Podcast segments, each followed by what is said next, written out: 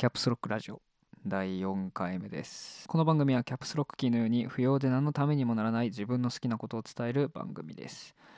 友達が楽しそうに好きなことを語ってるのって、聞いてて気持ちいい時もあるよねみたいな程度の番組です。はい。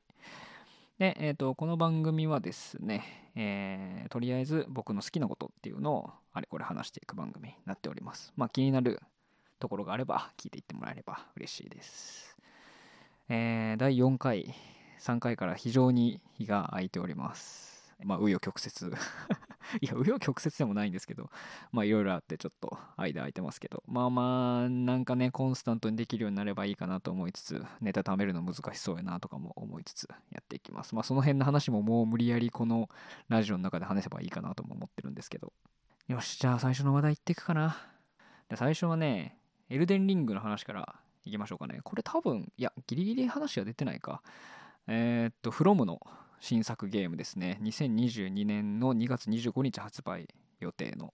ゲームです。で、これ世界観の構築にジョージ・ R.R. マーティンっていう人が噛んでて、この人はゲーム・オブ・スローンズとかを出してるんですよ。脚本として参加してるのか。で、僕ゲーム・オブ・スローンズもファイナルシーズンの手前ぐらいまでは追ってて、で、もうすげえ話書く人やなと思ったんですけど、でそれが世界観の構築にあたってそのエルデンリングにいろいろその資料を出したと。ここの一個の神話体系というか世界観の作成をこのジョージ・ R.R. マーティンがやってるとっていうので、なんていうんですかね、重厚な世界観で重みのあるリアリティのあるハイファンタジーなんですかねになってると。で、なんかこう今までのソウルとかダークシリーズ、僕触りしかやってないんで、ここ深いことは言うのやめときますけど、とはまたちょっとテイストの違った感じなのかなと PV とかね、ネットワークテストの動画とかを見てても思います。あとかなりオープンワールド推しに今回なってるような気がしてて、で今までの死にゲーというか骨太アクションみたいなところも残しつつ、オープンワールドでかつマップもこう立体な感じになってるのかなと。あとなんか僕のこのダークソウルとかデモンズとかのイメージって結構肉弾戦メインなイメージなんですよ。魔法ってなんかこうあんまりこう使われてないようなイメージだったんですけど、エルデンリングのプレイシーンとかを見る限りは結構その魔法ファンタジー要素って言ったらいいんかな、もともとファンタジーではあるけどなんかすごく強くなってるんちゃうこれと思ったんですよ。なんかこうドラゴンクエスト的なその風の魔法みたいなビョーンって打つみたいなシーンもあったりして、でなんかそれも含めてアクション込み込みで面白そうやなと。ちょうどその赤狼とダークソウルシリーズの間ぐらいのアクション感になってるんじゃないかなというのをちょっと見てて思いました。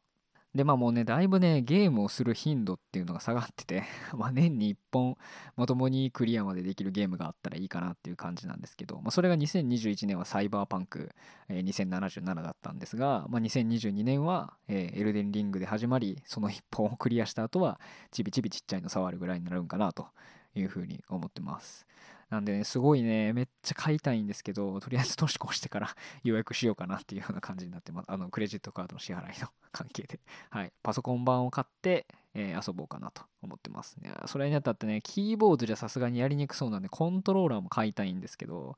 Xbox コントローラーが結構品薄でねちょっと今買えてないんですよね。それもなんかちょっと怖いポイントなんですよね。なんかダンジョンのねクリア方法も結構いろんな角度からクリアできるようになってるみたいになってて、ちょっとダークソウルシリーズも結構その気はあったかなとは思いつつ、ブレスオブザワイルド風のでっかいダンジョンはあるけど、その中にブロックがあってそこをクリアしていくみたいな感じになってるとかなってないとかちょっとねうろ覚えなんですよ。めっちゃ買いたいゲームのくせにそんなに情報を追ってないんで、なんか世界観とその敵の造形とかがめっちゃいいなと思ってるぐらいで、あまり深く追ってないのにすごく欲しくなってるという不思議な感じなんですけど、それも込みでね今風なオープンワールドゲームに落とし込んでいるような感じがして、そこもちょっと期待値の上がってるポイントですね。でもちょっとサイバーパンクの話が出たんで、サイバーパンクの話もちょこっとしとくと、僕はあれめちゃくちゃもうそれこそこのラジオの1回目2回目ぐらいに多分サイバーパンクの PV を見た話をしてて、TGA とかですかね、TGA じゃないわ、東京ゲームショウかの話の時に多分サイバーパンクの話が出てて、もうすごい面白そうやっていう盛り上げをして、でいざ発売で、まあまあその発売後のリアクションっていうのは、まあ一部のゲーマーの方はもうすでにご存知だとは思うんですけど、僕は発売直後に買って、そんなもん知るかと思って、そのバグとか不具合の話は知るかっていうので1ヶ月2ヶ月しないぐらいでエンディングは迎えられたんですね。アップデートは何回か間に挟んでましたけど、重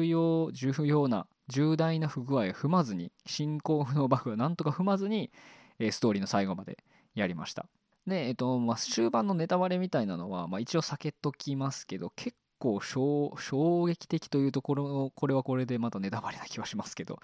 すごい終わり方をするんですね。まあもうエンディングに関する言及も正直出てるっちゃ出てるんで、そのすごく頑張って防ぐのもなって気はするんですけど、はい、そこもね賛否両論分かれる、結局そこも賛否両論分かれるポイントなのかなっていう気は、まあやってる僕も最後エンディングを見てあーとは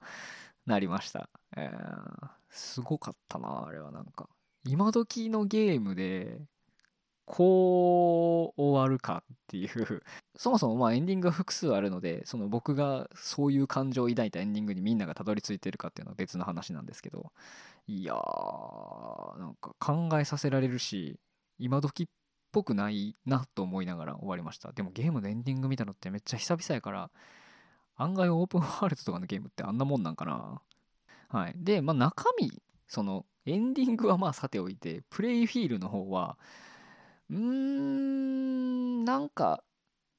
スカイリムっぽい空気がちょっと漂ってはいますね。なんかね、こう戦闘シーンのアクロバティックさは、まあ、多少スカイリムとかよりもこうギュンギュン動ける感じはするんですけど、使ってるアイテムが変わってるだけで、こうなんか FPS のねアクションゲームって難しいんやろうなって思うんですよね。あれどうしてもこう自由自在にプレイヤーを動かせない感がちょっとあるんですよ。近接攻撃一つ避けるのもなんか大変やし、なんかデザイン的に難しいんやろうなと思いながらプレイした感じはちょっとありましたね。ただマップの作り込みとか見た目のギラギラ感はすごい、まあ、あれはね写真撮るのはめちゃくちゃ楽しかったですね。なんかちょこちょこ多分ツイッターに僕も上げてたんですけど、それはもう本当にいいなと思いましたね。その見たかったものが見れているなっていう感じはありました。でもサイドミッションも結構ストーリーをちゃんとしっかり追えば広角機動隊っぽいというか、まあ、いわゆるサイバーパンクっぽい話が結構あって、電脳だったりとか、擬態に改造するだったりとかで、まあ、それに対してなんかこう大きいインターネット企業っていうとおかしいですけど、まあ、支配する企業みたいなのとか派閥だったりとか、その町の栄枯盛衰じゃないですけど、栄えてる部分とその荒廃してる部分だったりとか、そこに住む人たちの人情だったりとかっていうのの描き方はなんかすごい良かったかなと、刺さるストーリーっていうのは確かにありました。では何やったらサイドの方がちょっと面白かったかもしれんうん、サイドストーリーの方がこれめっちゃいい展開やんみたいなのとかもあったし、プレイしてる人の感想を見ると僕が拾えてないストーリーも結構あるんですよね。そこら辺はやっぱりこうシナリオ量の多さとかから言っても面白いポイントなんだろうなと思いました。プレイ時間でいうと70時間ぐらいやって、レベルカンストまではいったんかな、まあ、レベル以外の、スキルとかの概念があるんで、完全にクリアというか、やり込み済みみたいな感じではないんですけど、まあ、一通り、やるとこはやったかなっていう感じですね。でエンディングもねいろいろ見てないんで、薄い楽しみ方をしてるといえばそうなんですけど、あの街自体は結構堪能した感じはありました。お金払っただけのそのプレイの満足度はね十分あったかなっていう感じはします。結構アップデートも入ってますし、まあ、これからまだダウンロードコンテンツも来るので、まあ、今から遊んでみるっていうのは結構ありなんじゃないかなと思います。まあ、えぐいバグは治ってるはずなので、まあ、パソコン版を買うことに関しては、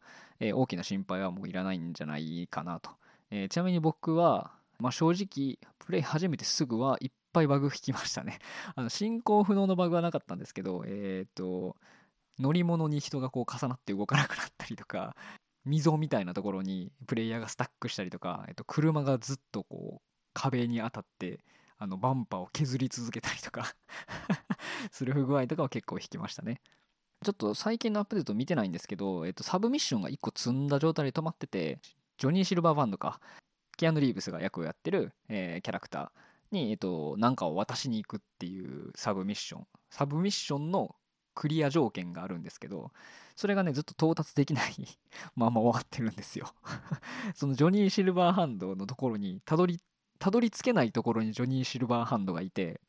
なんかビルの中にポイントが立ってるんですけど、そのビルには入られへんし、屋上っぽいところにポイントが立ってるなと思って、いろんな技を駆使してそのビルの上に上がろうとするんですけど、それはもういけないんですよ、上にビルのだからどうしてもね、そのジョニー・シルバーハンドにアイテムを渡すことができない状態で積んでて、でそれをクリアすると多分実績が解除されるのが何個かあるんですけど、それもできないっていうね。治ってるんかな。一応ねアップデートとかがあるとリリースノートを見て、その積んでるミッションの名前が入ってないかっていうのを確認するんですけど、なかなかね入ってないんですよ。あんまり認知されてない不具合なのか、僕がまぐれを引いてるだけなのかもね、よくわかんないんですけど、なんかまあそれでね、ちょっと実績解除のためにもうちょっと遊ぶかみたいなのもね、若干やる気が失われてる感じはありますね。ダウンロードコンテンツが出たらやると思います。なんか世界観があれよりさらに拡張されて、ストーリーの追加があるとか、遊べる場所が増えるとかっていうだけで遊びたいなと十分思わせられる感じはありますね。乗り物乗ってその辺うろうろするだけでも楽しいんで。でゲーム話を続けると、2021年に遊んでもうこれやったわっていうやつ、これが一番やったわっていうやつは、イットテイクス2ですね。ほんまに面白かったな。これ2021年発売のゲームで合ってんのかな、まあ、僕の中のゲームオブザイヤーは イットテイクス2かなと思います。どんなゲームかっていうと、画面分割の2人プレイアクション、カジュアルアクションですかね。そんななんかこうゴリゴリのゲームじゃないですよ。ゴースト・オブ・ツシマみたいなハードコアな感じでは全然ない。絵も結構コミカルですし、まあ、誰でも遊べるゲームかなと。多少ゲームやってる人なら全然誰でも遊べるゲームかなと思います。で何がそんなに良かったかっていうと、ストーリーとゲームデザインのこうまとまり方と、その飽きさせない作り、そうくるかっていう展開ですね。ゲームプレイのっていうことなんですけど、がすごい良かったかなと思っております。基本は 3D のアクションゲーム、三人称視点のアクションゲームなんですけど、コロコロそのゲーム性が変わるんですね。見下ろしのシューティングゲームみたいになったりとか、あと何やったか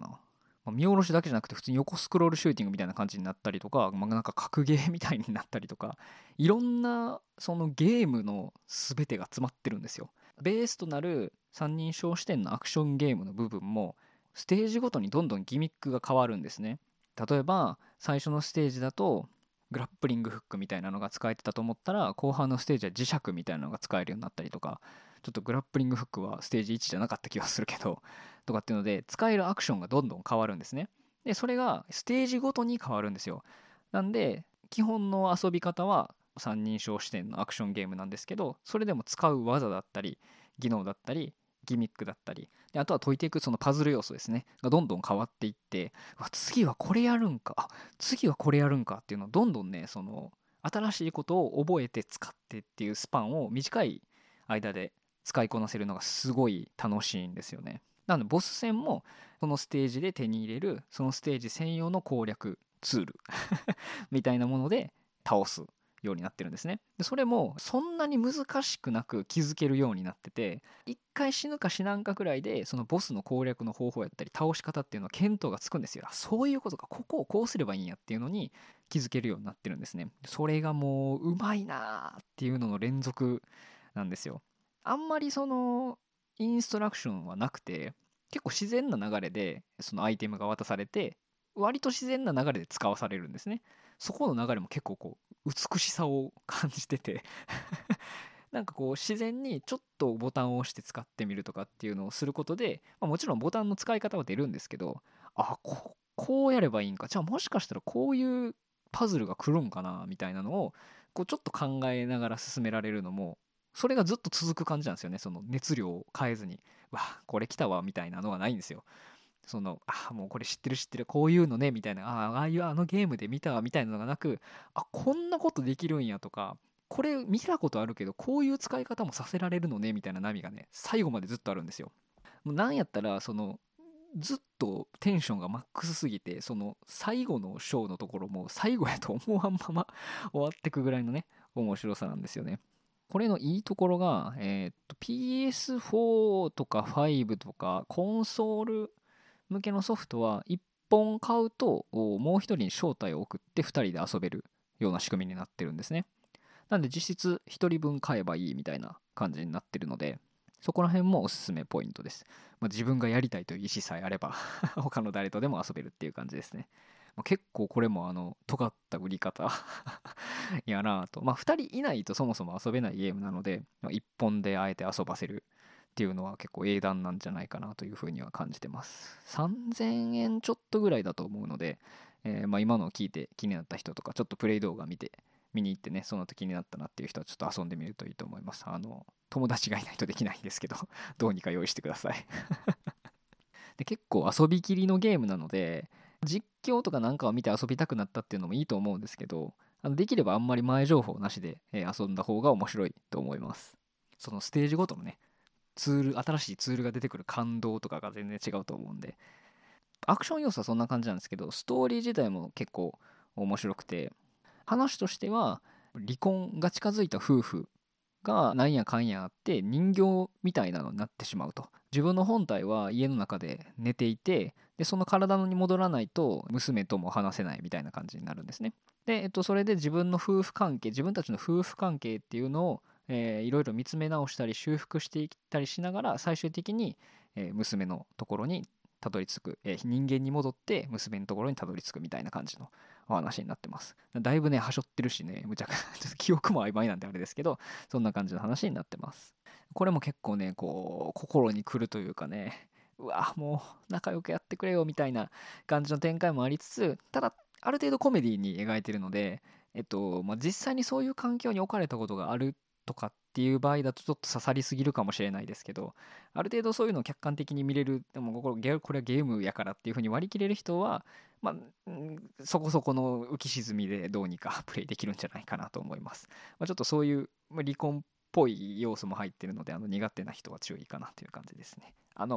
一応言っとくとバッドエンドにはならないので、それは安心してやってもらえればいいんじゃないかなと思います。ゲーム絡みで次のやつ、怪奇の謎解き脱出ゲームっていうのを初めてやってみました。これねやったのが結構前なんで、まあでも結構しっかり覚えてるな、その割には。アリスと暗闇の森っていうゲームなんですけど、全然タイトルが違った。アリスと謎と暗闇の物語でした全く違うな。エスカローグさんが作ってるゲームですね。で、これ面白いのが、本体を買うだけで完結してるんじゃなくて、公式 LINE アカウントみたいなのがあって、その LINE アカウントを使ってプレイしていくゲームなんですね。なんでプレイヤーは、プレイヤーと LINE ボットみたいなののグループを作って、でそこにヒントを打ち込んだり回答を打ち込んだり、あるいはヒントをボットに聞いたりとかっていうのをしながらストーリーが進んでいくようなゲームになってます。なんで、まあ、そもそも買い切り型のやつってあんまりしたことなかったんですけど、その中ではまあちょっと特殊な部類なのかなと。謎解きボードゲーム、一応買い切りで1回切りにはなってます。まあ、ただヒント書き込まなければ一応遊べはしますけど、基本的には2回3回遊ぶときはその都度買ってくださいねっていうのが推奨されてるものにはなってます。で、これがね2人でやったんですけど、推奨人数はね3人か4人ぐらいになってたかなと思うんですが、2人でやりました。で、2人でやったんですが、そんなに謎解きの時間としては平均的な時間で終われました。アリス謎と暗闇の森の中に入ってるこれぐらいの時間でゲーム皆さん終わってますよの平均のところですねで、クリアはできました。で、中身は結構骨太で、謎一個一個もそこそこ時間かかりましたし、めっちゃ苦手っていうわけじゃないはずなんですけど、結構ヒントでうなったりとか、後半の方も、一つの謎にちょっと詰まる部分があったりとかっていうのをして、かなりね解き応えがありました。ちょっとこれがねどのタイミングでアップロードされてるか分かんないですけど、冬のね家でこたつの中を囲みながらっていうのもいいんじゃないかなと。魅力としてはやっぱり LINE の連携の部分ですね。その LINE ボットに対して回答を送ったりとか、そもそもその LINE ボットとのやり取り自体もゲームに完全に組み込まれてるんですね。回答を打つ回答フォームの役割じゃなくて、立て付けとしてはアリスと会話をするっていう流れになってるんですけど、そのアリスに対して周りに何があるって聞いたりとか、アリスの方から、これとこれとこれがあるんだけどどっから確認するみたいなのが飛んでくるんですね。で、じゃあその棚のところを見てとか火のところを見てとかっていう風に指示をして、そこに何があるかっていう情報をもらう。で、さらにその情報をもらって現実に置いてあるボードゲームの情報と照らし合わせて謎を解くみたいなことができるようになってます。新鮮なのと、僕は会場に行くタイプの脱出ゲームをやったことあるんですけど、あれと同じような語り手の存在があることでちょっと盛り上がり度合いに差があるかなと感じました。実際にボードゲームだけで、あとは全員回答者というかプレイヤーっていう状態じゃなくて、その LINE ボットっていう語り部の存在があることでちょっと劇場風になるのがいいなと思いました。没入感というか、その世界観の中でやる感じがねいいなというふうに感じましたね。で、あんまり中身言ってしまうと、面白くなくなってしまうんであれなんですけど、仕掛けも結構大掛かりになってて、そのボードゲームであるということを存分に使った仕掛けがたくさん入ってるので、これはもうプレイしてプレイして感じてくださいで、これがねあまりにも面白かったので、もう一作エスカローグさんはこの手のこのビジュアルなんとかって言ってたかな、ちょっとシリーズ名を忘れちゃったんですけど、この LINE を使うタイプのエスカローグシリーズをもう1個出してます。これちょっと待って、そもそも会社名じゃないエスカローグってストーリーの話か？あ、全然違いましたね。ごめんなさい。株式会社グループ SNE とか合同会社ラ・シタデールさんが制作元ですね。すいません。エスカローグシリーズ名かな。ともう1個、シャーロック・ホームズの追悼っていうやつも出てます。で、これがね、アリスと謎と暗闇の物語をプレイし終わった後に、もうすぐ買おうと、シャーロック・ホームズの追悼を買おうと思ったんですけど、売ってなくて、ちょうどねバカ売れした直後で在庫がなくなってたんですよ。で、それ結構待って、めっちゃ頑張って待って買ったんですけど、まだ遊んでないんですね。これまたちょっとプレイして面白かったら軽く感想を言おうかなと思います。よし、ゲーム関係の話はこんなもんかな。今年買ったものの話しときましょうか。2021年も終わるし、前回3回しかしてなくてタイミング的に年末の下りはなかったと思うんで、今年買ったものの話をしときましょうかね。大体こういうのの話する場合って買って良かったものの話だと思うんですけど、単純に買ったものの話をしていこうと思います。なんか良かったのかどうかよく分かんないですね。で、まず最初に、これ半分ネタ枠なんで、これは聞き流して、そもそも聞き流すもんなんですけど聞き流してもらえればなと。ナッツをね、今年結構買ったんですよ、何回か。低 GI 食品とかなんとかっていうこういろいろ調べた結果、もうおやつにどうせ食うんやったらナッツを食えみたいな、じゃあ俺もナッツを買おうと。で、大体結構な値段がするんですね、あれ。思ってるよりグラム数に比して、結構高いなと思いながら買ってて、で、ふとした時に楽天市場で、ナッツの詰め合わせ、いろんなナッツが入っていくらみたいなやつがあって、これめっちゃいいやん、しかも値段に比して安いと思って、で買ったんですよ。で、量にも結構満足してて、2袋ぐらい入ってて、これいっぱい入ってるしめっちゃいいやんと思って食べ始めて、1袋目の半分ぐらいは食べて気づいたんですけど、これなんか 500g かなんかって書いてたけど、3分の1ぐらいレーズンじゃないと思ってそもそも買う時に普通にカッコ書きでレーズン入りみたいなの書いてたんですけど、なんかアクセントぐらいでレーズン入ってるんかなと思ったら、まあまあ入ってるんですねでもカキピーの比率までいくと言い過ぎですけど、どんなもんやろうな。でも本当にね、3分の1は言い過ぎやな、5分の1ぐらいかな。優に500g やとしたら、優に 50g ぐらいは多分入ってるんですよ、レーズンが。これもしかしてちょっとごまかされてると思いながら今食べてます。なんで、なんかナッツ買おうかなと思った時はレーズンとか他のパターンもあるよな、多分。なんかそのどういう状態のものが届くかっていうのは気にした方がいいと思います戒めとしてね。これね、多分今はもうね、次買うってなったらカッ個書きにレーズン入りって書いてたら多分もう頼まないですねこんなレーズン入ってると思わんかった。そんでね、僕あんまレーズン好きじゃないんですよ。でなんかどっちかっていうとナッツとかのカリカリ感というか、ある程度硬さがあることも気を紛らわせるというか、おやつ時に食べるのにいいものだという風に感じてるから、余計にレーズンのウニット感みたいなすごい邪魔なんですね。でどちらかというとちょっと塩辛いというかピーナッツとかのちょっとまろやかな感じを期待してるので、レーズンの甘さもあんまりいらないんですよいやー、あれこれ結構騙された感じしたなはい、気をつけてください皆さん。本当にナッツが食べたくて、そしてレーズンがあんまり好きじゃない人は気をつけて買ってくださいで次がカメラのね、防湿庫を導入しました。ずっとそろそろ導入せなと思ってたんですけど、あんまカメラに馴染みない人はよく分かんないかもしれないですけど、ワインセラーみたいなもんだと思ってください。ワインを適切な温度に保つためのものって言ったら、ある程度の人はなんとなくものがイメージつくと思うんですけど、あれのカメラ版です。でカメラって性質上レンズが結構湿気とかに弱いんですね。であんまり放置してると中の方に壁が入ってきてしまったりとかっていうのをしてしまって、写りに影響があったりするんですよ。でそういうのを防ぐためにレンズとかそもそもカメラ本体を直しておくために、防湿庫、湿度を一定のレベルで保ってくれる箱を買った方がいいっていうのがあるんですね。よく考えたらなんでなのかはあんまり知らんと買ってるんですけど、僕も大体はカビを生えないとか、そういうの起きないためにするもんだと思ってますちょっと深入りしたい人はいろいろ調べてみてください。で今回僕が買ったのは、リクリーンの中がね2段のやつ、30リットルぐらいかなを買ってます。これがね、そこそこ入るのと、一応食べ物とかも、入れていいことになってるんで、今はコーヒーを入れてます。コーヒー豆のパックしたやつを湿気ないように入れてます。効いてるかはよくわかんないですけど、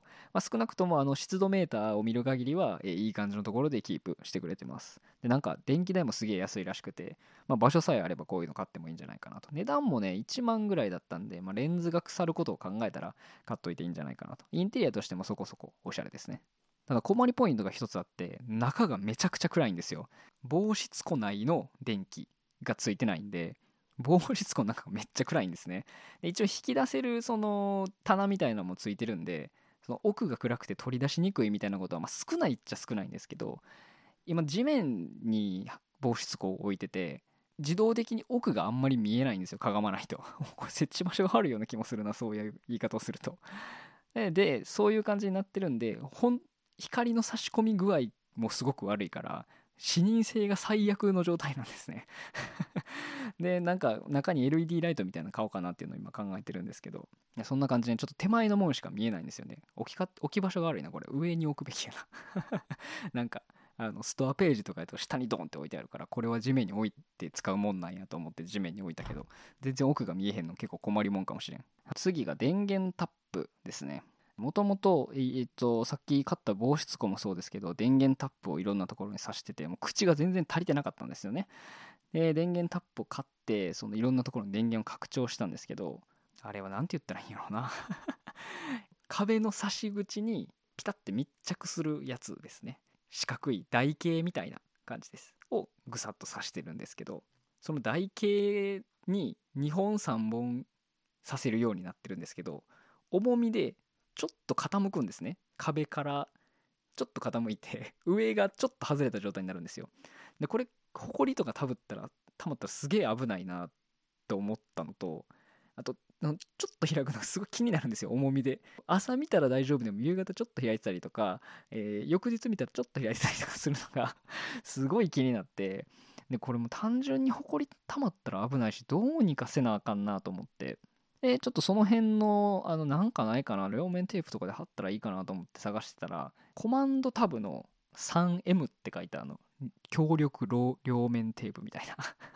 やつを見つけて、これ多分全然別口、スイッチボットハブミニを買った時に、スイッチボットハブを壁につけるようなやつを買った時についてきたやつが残ってて、それを壁につけてコンセントの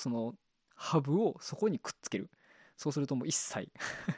ちょっと離れるのがなくなりました。これはね、見栄えを気にしなければ結構なライフハックだと思います。多分ね、この電源タップが想像以上に重みで垂れるみたいな、間に壁との間に隙間ができてしまうみたいなのってなんか起きるんちゃうかなと思ったんで、こういうので解決するのは結構ありなんじゃないかなと思いました。コマンドタブの強力両面テープみたいなのちょっと調べてみてください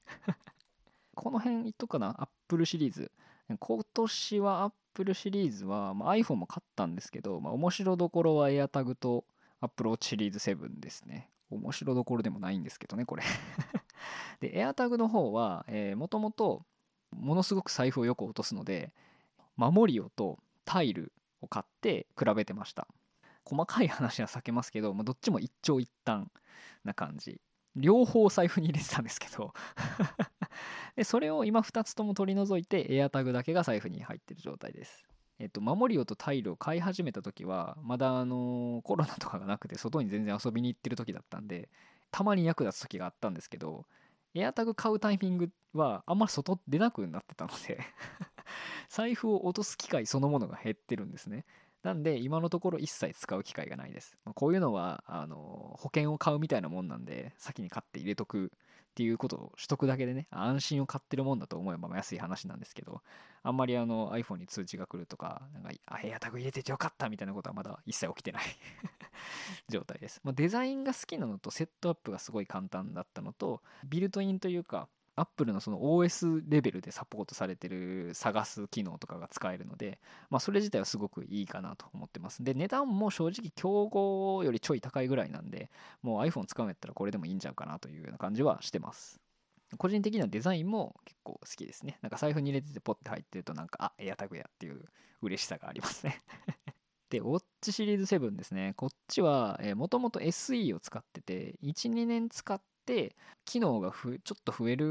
んやったら、現状の最新版にアップデートするのはありかなというところまで至ったので、ウォッチ7に変えたっていう感じです。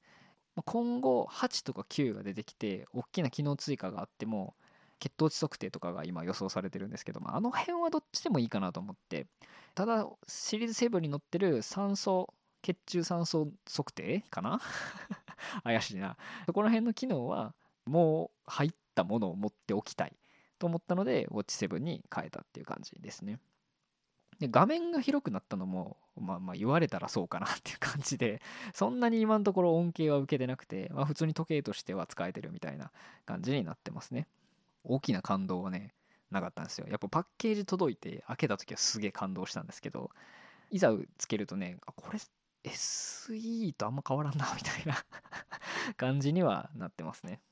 値段もそこそこしたんで、単純に AppleWatch が欲しいだけやったら全然 SE でいいと思います。ここら辺はね、比較動画とかいろいろ出してる人がいるので、Watch 7と SE とシリーズ7ですね、どれ買う方がいいのかみたいな動画とかは、いろいろあさって見てみたらいいと思います。僕的には、SE で全然いいかなと。Watch 7が欲しい人はかなり限られてるんじゃないかなというのは、個人的な意見です。よし、じゃあこの辺からはいろいろ見たよ、面白かったよ話にしていきましょうかね。じゃあまずは映画関係とか映像ものの話をちょこちょこしていきましょうかね。今年はね、サブスクリプション業界に激震走ってんのかなが走ったディズニープラスのサービスが、正式に開始しました、国内でも。今まではディズニーデラックスみたいなのでサービス進んでたんですけど、海外でサービスを始まってたディズニープラスがようやく日本国内でも開始したっていう感じですね。で、さらに時を経てスター作品っていうのが追加されて、FOX だったりとか FOX サーチライトだったりとかナショジオシリーズだったりとかっていうのがドバッと追加されました。200作品とか300作品増えてんのかな、なんでディズニーレーベル以外の作品、ディズニーピクサー以外の作品もすごくいっぱい見れるようになってます。本当にね、やっぱりディズニーを見たいってなったらここしかないっていうだけで結構強いんですよね。だから多分子供向けのチャンネルでディズニーを見せたいってなっても、テレビのケーブルテレビとかはもちろん選択肢にはあると思うんですけど、これ契約すれば大体の作品はもう子供に見せられるので、すごいなっていうのはやっぱり思いますね。ディズニーパワーを感じます。ネットフリックスとか Amazon プライムにはないのは、もうそのディズニー作品であるというその一点だけですごい強力な布陣を取れてるんじゃないかなと。特に僕はマーベル作品の映画シリーズと、一応もう独占配信のマーベルのドラマシリーズだったりオリジナルシリーズですね、ディズニープラスでのオリジナルシリーズを見るために契約してます。ロキぐらいから契約をちゃんとするようになって、ロキぐらいからしっかり、ロキじゃないな、ファルコン・ウィンター・ソルジャーの方が先かな、そこら辺からしっかり契約して見てます。ただ、じゃあ MCU を今から追いたいから、ディズニープラス契約したら全部見れるんやなっていうと、そうじゃないんですよね。何個かないやつがあるんですよ。ここはね、MCU、そもそも広告としては全部見れるとは一言も言ってないので、最初からある罠みたいな感じなんですけど、ディズニープラスを契約しても、MCU のフェーズ1から今のフェーズ4までかなの作品を、ディズニープラスのみで全部見るのは無理なんですよ。そこはねちょっと注意して皆さん契約してください。これも必ずどっかにいいまとめが存在するんですけど、多分アイアンマンの序盤とか、ハルクとか、あとスパイダーマンですねはないと思いますそう、スパイダーマンは多分ネットフリックスの、日本はネットフリックスで見れるかな。ファーフロムホームと1作目のホームカミングは多分ネットフリックスで見れるんじゃないかなと。この辺は多分ね、版権の問題とか大人の事情がいっぱい関わってるところなんであれなんですけど、はい、ほとんどは見れるので、大筋を追って、あと細かいところ見られへんかったやつとかは、他の VOD で見ますとか DVD ブルーレイ借りるわみたいなやったら、ディズニープラスはコスパ的には最強ですね。1個契約して、1月で見れれば、1000円ぐらいで、MCU 全部見れちゃうんで、それはいいなとは思うんですけど、僕なんか見直しますからね。ガーディアンズ・オブ・ギャラクシーとかも5、6回見てるし。で、シャンチーとかも劇場で見たけど、2ヶ月後ぐらいに配信されたから、シャンチーの2回目とかも見ましたし。で、多分エターナルズも来年の1月ぐらいにディズニープラスで配信が決まってるみたいなんですけど、多分エターナルズも、映画館で見たけど、配信されたらもう一回見るみたいな流れになると思うんで。あとはあれかな、ソーの、バトルロワイヤルとか、あの辺もすごく何回も見直してるので、それが手軽にできるっていうのはやっぱいいですね。あと単純に特典映像の配信も結構増えてて、フェーズ2の終わりぐらいからかな、フェーズ2の終わりから3入るぐらいのあたりの作品は、多分 DVD 特典とかでもともとついてた、NG 集だったりとか撮影の裏側みたいなやつとかが追加で見れるようになってます。これはね、多分ねファンはもうよだれものの映像だと思います。 NG シーンとかは僕すごい好きなので、これ見れるだけでも1000円価値あるなと思いながら払ってる節はあります。あと一応、映像フォーマットも追加でいくらか選べるようになってて、IMAX 仕様と、あともう一個はあってなんか作品によっては3種類ぐらい、映像のアスペクト比ですかねが選べるようになってます。 IMAX とかにすると結構縦に伸びってね、見える範囲が全然違うので、あれはあれで普通に映画館で見てた人からしたら面白い映像が見れるんじゃないかなと思います。なんでね、同じ映像を見るにしても、MCU の映画もう一回見たいなと思うんやったら、ちょっとディズニープラス登録してみて、違うフォーマットで見てみるとか、違う音声で見てる、劇場では、英語音声日本語字幕で見たけど吹き替えで見てみるかとかしたいんやったら結構いいかなと思います。僕はもう見たいやつを見たいだけ見るみたいな使い方になってますね。で、 MCU の話をこのまま流れでやってしまうと、ちょうど今これ収録日が12月の中頃なんですけど、スパイダーマンのノーウェイホームが多分海外だと劇場解禁されてます。今もう震えながら収録してます。あと1ヶ月弱、ノーウェイホームのネタバレを耐えながら過ごさないといけません。これ多分国内のね、スパイダーマンファンというと狭いかな、MCU の新作を待つ人たちはね、本当にもう戦々恐々としてると思います。多分ツイッターから姿を消してる人もいるんじゃないですかね。いやー、なんとか切り抜けたいな、この1ヶ月。公開の直前ぐらいに、ロッテントマトっていう、映画のレビューサイトのスコアが上がってきてて、で、多分更新されてると思うんで、今はもうその数値じゃないと思うんですけど、初回の到着レビューやと、40件ぐらいの批評家レビューが届いて 100% だったんですね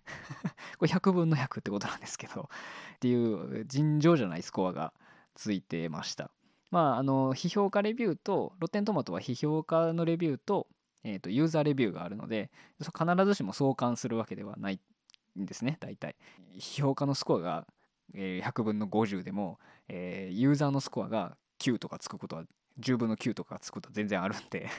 まあその逆もしっかり、批評家が満点をつけててもユーザースコアが50とかっていうことになる可能性は大いにあるんですけど、まあ、それでもまあ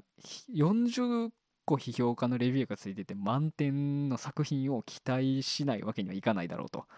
いうのは思ってます。ただレビューの中身は一切読んでないです英語とはいえちょっとでも読めば中身が分かるものがあると思うので、まあ40件ぐらい批評家のレビューがついてて、それが100分の100やったっていう情報だけうっすら見ました。もう今は多分変わってると思います。追加で批評家のレビューが届いて点数上下することはあると思うので、多分92とか3ぐらいまでなってるんじゃないですかね。もうあえて今調べずに見てますけど、見たくないのでいやー、こう本当にね、あと一月か、まあ、幸いね、間にいろいろ見たい映画が挟まるので、なんかその辺でこう気を紛らわしたりしながら、もうなるべくツイッターのその英語の情報は避けて過ごしていきたいなと思ってます。もうね、正直大体はネタバレ我慢できるんですけど、突然のネタバレを食らってもそんなにこう心はざわつかずに、実際に映画を見に行って楽しめたりとか、小説とかもネタバレ知ってから読んだりしてもあんまり何とも思わないんですけど、普通にそのまま楽しめるたちなんですけど、このノーウェイホームだけはね、食らいたくないんですよね。すごいこう PV を見てめちゃくちゃこう楽しみにしてるんですよ、いろんなことをで、ああかなこうかなっていう予想も自分の中でいっぱい立ててるんですよね。話の展開とか、あのシーンがどういう風に使われるのかとか、一体どうやってこのシーンが来るんやろうとかっていうの、すごいこう PV、 第2弾のトレーラーとかは 2,30 回見ててもうすごい楽しみにしてるから、なんかね、本編以外でその自分のこの妄想を壊されたくない状態なんですよね、今。本編で驚きたいんですよ。他のネタバレを見るときって、その自分の中でそういうこう大きな期待値みたいなのがないから、食らっても結局遊んで自分がどう思うかを大切にできるんですよ大きな期待がないので、まだ。ただこの今のノーウェイホームはとんでもない期待を膨らませてるんで、これを本編を見るっていう自分の体験以外でぶっ壊されると、その本編を見る過程すら面白くなくなってしまう可能性があるんですよね、自分の中で。難しいなこれそうだから期待してるんですよ単純に、他の何よりも。いやー、なんでね、本当にあと1ヶ月耐えたいな。困るな。ツイッターやめられへんからな。で、ツイッターやめてもね、よくわからんところで食らう可能性があるんで、怖いな。でも本当デスゲームですよ、半分ぐらい。マジでね、これ食らったら多分1年ぐらい落ち込むと思うないや、まあこれもね、感想会というかノーウェイホーム見てきましたよみたいな話もまたちょっとすると思うので、そこはまた楽しみにしてください。皆さんの夢を壊さないようにネタバレはね、なしでいきたいかなと思いますけど。でも MCU もね、22年度またいっぱい公開されるので、どれもこれも非常に楽しみにしております。ちょっともう今パッと思い出せないですけどドクターストレンジとかがあるんやったかな。ドクターストレンジと多分ソーのラブ&サンダーとかがあると思うので、もう本当に本当にもう MCU のね、劇場公開は待ち遠しかったので、楽しみにしたいなと。そんなところかな。結構ね、まだ喋り残しがあるんですけど、まあ、定期的に収録することも考えて、また別の機会に話したいかなと思います。また次回お会いしましょう。ね、それではキャプスロックラジオ第4回でした。お疲れ様です。